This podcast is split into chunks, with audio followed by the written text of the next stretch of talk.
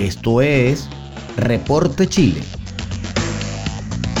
Por Noticias Digital 58, periodismo web de verdad.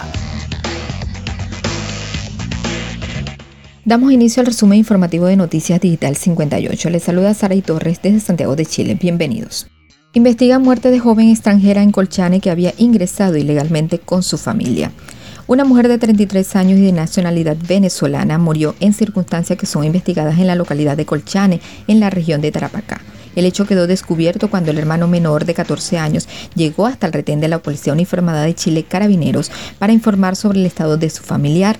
Según relató, la mujer comenzó a presentar problemas de salud y terminó falleciendo en el hito del sector Pampa Toldo. Hasta el lugar llegó el médico de turno del ambulatorio rural de Colchane, quien constató el fallecimiento de la persona.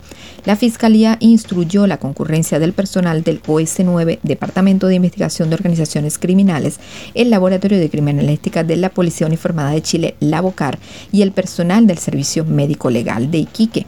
Estos últimos deberán determinar la causa del deceso, pero la familia consignó que no tenía enfermedades de base o problemas de salud anteriores. Por otro lado, se constató que la mujer había ingresado por un paso no habilitado al país junto a su hermano y su madre. Avanzamos con más información en nuestro portal web digital58.com.be.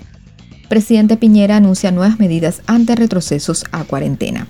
En cadena nacional, el presidente Sebastián Piñera anunció el lunes un nuevo paquete de medidas económicas para ir en ayuda a las personas en sectores más vulnerables y de la clase media en medio del endurecimiento de las medidas para combatir el COVID-19.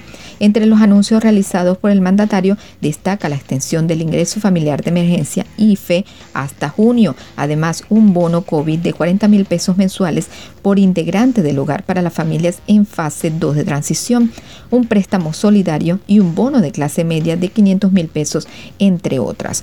Con esta serie de medidas se busca extender la red de protección social, el ingreso de las familias, el empleo, apoyo a la clase media y las pymes.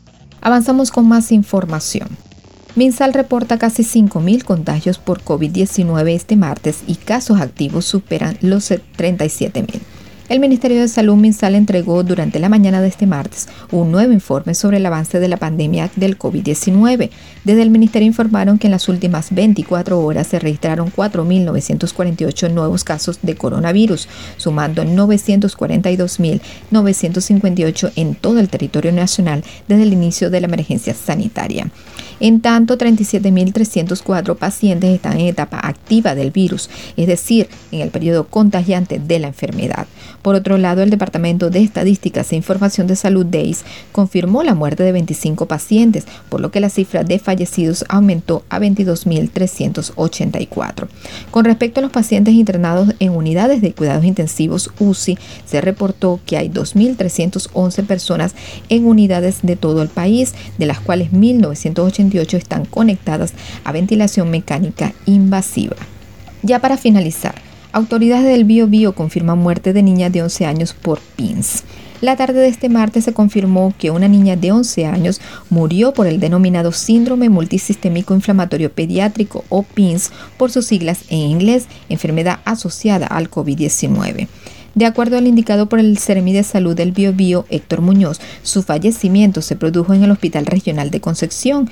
El doctor Alejandro Torche, director del Hospital de Concepción, ratificó que una niña de 11 años que vivía en San Javier, región del Maule, falleció durante la tarde del lunes luego de una complicación multiorgánica provocada por el síndrome. Esta menor no fue contagiada con COVID-19, ella había sido contacto estrecho de su madre, quien sí se contagió, pero nunca dio PCR positiva, explicó el doctor. La paciente ingresó a nuestro hospital el pasado 23 de febrero procedente del hospital de Chillán con bastante sintomatología, varios shots, complicaciones de la parte intestinal, enfermedades renales y una encefalopatía, eh, detalló el director Torch. El Ceremi de Salud de la región fue enfático en decir que son casos aislados, pese a que actualmente cinco niños padecen del síndrome solo en el bio bio, e hizo un llamado al autocuidado. De esta manera finalizamos con las informaciones. Los invito a seguirnos a través de Instagram arroba digital-58. Además puedes suscribirte a nuestro canal de Telegram Noticias Digital 58.